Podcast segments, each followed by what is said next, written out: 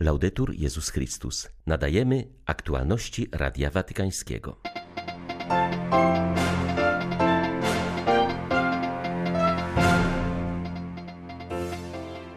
Należy unikać logiki konfliktu i uproszczeń, budując relacje, a także spokojnie odpowiadając na pytania i zastrzeżenia, powiedział papież do konsorcjum mediów katolickich walczących z fake newsami na temat COVID-19. Prefekt Sekretariatu do Spraw Ekonomii przedstawił budżet Stolicy Apostolskiej na rok 2022. Przewidywane wpływy wynoszą 770 milionów euro, podczas gdy wydatki opiewają na kwotę 803 milionów euro. Dzięki korytarzom humanitarnym dziś do Włoch przybyła z Aten grupa 48 uchodźców, którzy zostaną rozlokowani w 10 regionach Włoch. Dzieci pójdą do szkoły, a dorośli podejmą pracę. 28 stycznia witają Państwa ksiądz Krzysztof Ołdakowski i Krzysztof Bronk. Zapraszamy na serwis informacyjny. Uzyskanie prawdziwych informacji, a także pomocy w ich zrozumieniu na podstawie danych naukowych, a nie fake newsów, jest prawem człowieka powiedział papież na audiencji dla Międzynarodowego Konsorcjum Mediów Katolickich Catholic Fact Checking. Walczy ono z fake newsami, ale w bardzo wąskim zakresie odnoszącym się do szczepień na COVID-19. Franciszek przyznał, że w naszych czasach obok pandemii szerzy się również infodemia, czyli deformowanie rzeczywistości pod wpływem lęku.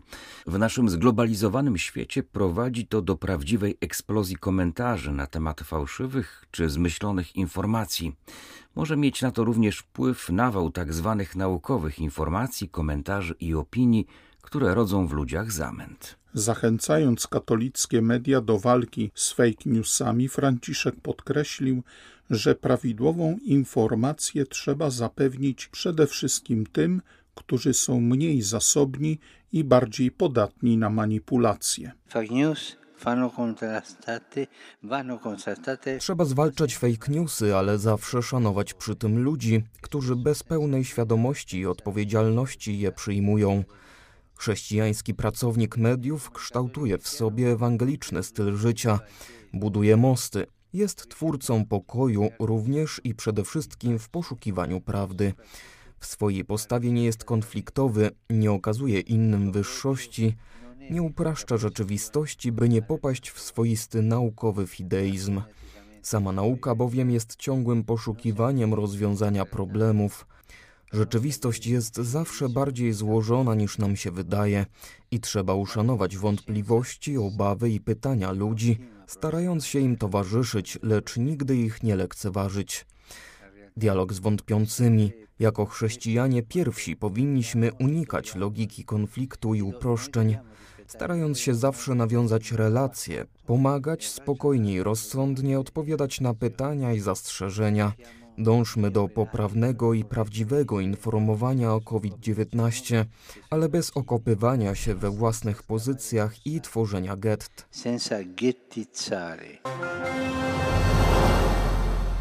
Wczoraj po południu, w Dniu Pamięci o ofiarach Holokaustu, doszło do spotkania papieża z węgierską pisarką pochodzenia żydowskiego Edith Bruck, która przeżyła koszmar kilku obozów koncentracyjnych. Franciszek na początku uściskał serdecznie swojego gościa w progu domu świętej Marty. Rozmowa trwała ponad godzinę i towarzyszyły jej anegdoty, wspomnienia oraz wymiana darów. Ojciec Święty nawiązał szczególną więź z Edith Brooke podczas ich pierwszego spotkania, które miało miejsce w ubiegłym roku. Wczoraj jego szczególnym wyrazem był dar ofiarowany przez Franciszka pisarce i słowa towarzyszące jego przekazaniu. Kładąc jej na ramiona wełniany szal, powiedział to, żeby było cieplej, bo teraz jest zimno. Pisarka opowiedziała Franciszkowi o wszystkim, czym teraz się zajmuje, szczególnie o swoich wizytach w szkołach w Rzymie, aby rozmawiać z młodymi o tym, co widziała, straciła oraz odkryła. Edith Brooke podarowała Ojcu Świętemu domowy pleciony chleb. To nawiązanie do jej słynnej powieści Chleb utracony, w której jej matka upiekła chleb tuż przed tym, jak zabrali ją naziści. Został przekazany papieżowi jako chleb odnaleziony. To symbol spokoju ducha odzyskanego pomimo żywej pamięci o przeżytym złu. Franciszek oprócz szala przekazał Edith Brook medal wykonany dla niego w Jerozolimie, który wywarł na pisarce ogromne wrażenie. Podczas tegorocznego tygodnia modlitw o jedność chrześcijan byliśmy wspólnie z magami w drodze do żłóbka. Podkreślił kardynał Kurt Koch. Szwajcarski hierarcha zauważył, że jedność możemy odnaleźć jedynie w adoracji, tajemnicy przyjścia Boga w ludzkim ciele. Przewodniczący papieskiej Rady do spraw popierania jedności chrześcijan zwrócił uwagę, że motto tegorocznego tygodnia zaproponowała Rada Kościołów Bliskiego Wschodu, gdzie wyznawcy Chrystusa przeżywają ogromne trudności, obecnie szczególnie w Libanie. Kardynał Koch zauważył, że również podczas trwania tygodnia modlitw o jedność papież Franciszek zachęcił wszystkich chrześcijan do wspólnej modlitwy o pokój na Ukrainie. Pokój zawsze pozostaje darem, ale równocześnie wyzwaniem, które chrześcijanie powinni podejmować razem na modlitwie. Druga sprawa to wspólne przekonanie wszystkich chrześcijan, że wojna nigdy nie jest właściwym rozwiązaniem. Wojna jest zawsze klęską wszelkich ludzkich wysiłków, również wszystkich zabiegów dyplomatycznych. Tak właśnie jest. Chrześcijanie wspólnie wyznają, że wojna nigdy nie jest rozwiązaniem i modlitwa jest tutaj wielką pomocą.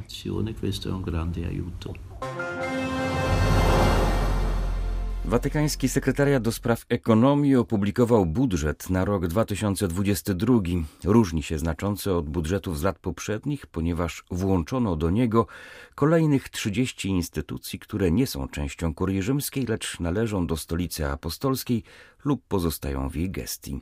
Są to na przykład szpital pediatryczny Dzieciątka Jezus, papieskie bazyliki w Rzymie czy sanktuaria w Loreto, Pompejach i Padwie. W tak szeroko zakrojonym budżecie wpływy zostały ustalone na 770 milionów euro, a wydatki na 803 miliony. Oznacza to deficyt w wysokości 33 milionów euro. W budżecie ubiegłorocznym wynosił on niemal 50 milionów. Ksiądz Juan Antonio Guerrero Alves podkreśla, że dykasterie kurii rzymskiej są świadome trudnej sytuacji finansowej. Starają się więc ograniczyć wydatki, ale istnieje pewien próg, którego nie da się przekroczyć, jeśli watykańskie instytucje dalej mają pełnić swoją misję, dodaje hiszpański jezuita. Dodaje, że w tym roku wydatki kurii zostały zredukowane do historycznego minimum 289 milionów euro. Przyznaje on, że istotnym problemem jest postępujący od kilku lat spadek wpływów ze Świętopietrza. Jego zdaniem będzie trzeba szukać nowych sposobów na pozyskiwanie darów od wiernych, którzy chcą wspierać papieża. Burza tropikalna Anna w czterech krajach we wschodniej i południowej Afryce zakłóciła życie tysięcy ludzi. Madagaskar, Malawi, Mozambik i Zimbabwe zostały poważnie dotknięte pierwszym sezonowym cyklonem w regionie. W północnym i środkowym Mozambiku cyklon dotknął około 45 tysięcy osób, w tym 23 tysiące kobiet i dzieci. Zalane są liczne pola upraw, rolnicy stracili także zwierzęta hodowlane.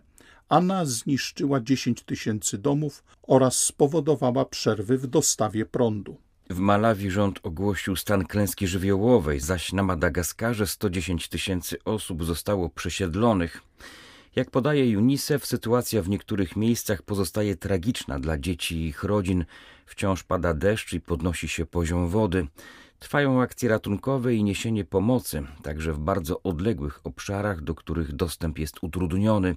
W Mozambiku i na Mauritiusie pracuje ksiądz Innocent Bizimana. Uważa on, że obecna sytuacja to paradoks klimatyczny, ponieważ ulewy współistnieją z suszą.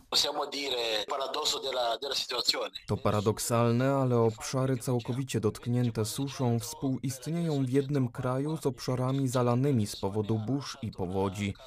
Choć cyklony zdarzają się każdego roku, obecna sytuacja jest wyjątkowo ciężka. Kościół lokalny stara się zaspokoić potrzeby ludności, ale nie jest to łatwe, także dlatego, że od dwóch lat w czasie pandemii zapewniamy wyżywienie wielu ludziom, a musimy wziąć pod uwagę, że nie mamy wielu ośrodków każdy wtorek i piątek na posiłki przychodzi do nas 500-600 osób, ale zapasy skończą się za dwa tygodnie. Próbowaliśmy znaleźć jakąś pomoc, by dalej ich karmić, a zamiast tego przyszły te deszcze. Robimy co możemy, ufamy, że Jezus zatroszczy się o resztę. Dziś rano na lotnisku Fiumicino w Rzymie wylądowało 48 uchodźców. Zostaną oni przyjęci w 10 włoskich regionach dzięki korytarzom humanitarnym. Na pokładzie samolotu zatem znajdowały się osoby m.in. z Afganistanu, Kamerunu, Konga, Iraku, Syrii i Somalii. Do tej pory znajdowały się one w obozach dla uchodźców na greckich wyspach, w tym w obozie Moria na Lesbos, który niedawno odwiedził papież Franciszek podczas swej podróży do Grecji i na Cypr. Migranci to osoby ubiegające się o azyl, uciekające przed wojnami, sytuacjami bez wyjścia, wyzyskiem i przemocą.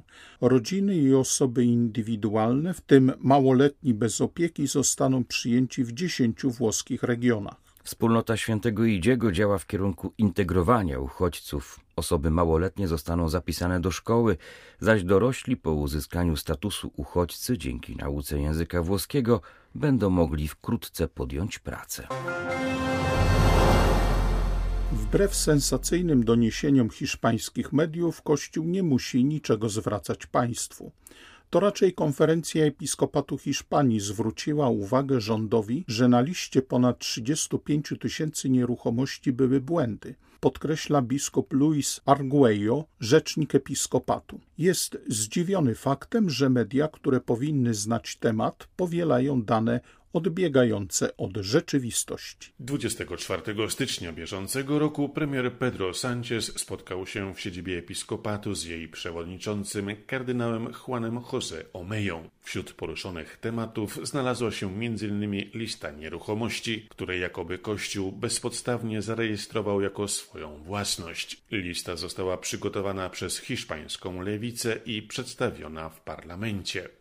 Spośród prawie 35 tysięcy nieruchomości, które pojawiają się na liście, przejrzeliśmy je dokładnie wszystkie jedną po drugiej. Podzieliliśmy je według diecezji i odkryliśmy, że w prawie 2,5 tysiąca przypadków miały miejsce błędy, mówi biskup Arguello. Na tej liście nieruchomości, która w chwili upublicznienia wydawała się nieco skandaliczna, zobaczyliśmy błędy, na które zwróciliśmy uwagę. Zostały one spokojnie przyjęte przez rządowych ekspertów, którzy uznali, że Kościół w procesie rejestracji postępował zgodnie z obowiązującym prawodawstwem. Ponadto we wspólnym tekście przygotowanym przez ekspertów rządu i episkopatu Hiszpanii nie ma żadnej wzmianki o zwrocie, podkreśla rzecznik episkopatu. Wśród błędów błędów są na przykład nieruchomości, które znajdują się pod zalewami, aktywa należące do innych podmiotów religijnych, a nawet duplikaty. Błędy, które pragniemy poprawić, ponieważ chcemy, aby to, co jest w rejestrze, było naprawdę naszą własnością, dodaje ksiądz Carlos López, dyrektor Biura Informacji Episkopatu Hiszpanii. Jednak większość nagłówków prasowych, nawet na stronach, które powinny znać temat, mówiła, że Kościół w Hiszpanii musi zwrócić około tysiąca nieruchomości. Jak zauważył biskup Munia, jest to medialna manipulacja. Kościół wyjaśnił państwu istniejące błędy w wykazie nieruchomości przedstawionym przez rząd kongresowi deputowanych, napisał biskup Munia na Twitterze. Z Madrytu dla Radia Watykańskiego ojciec Marek Raczkiewicz, redemptorysta. Były to aktualności Radia Watykańskiego. Laudetur Jezus Chrystus.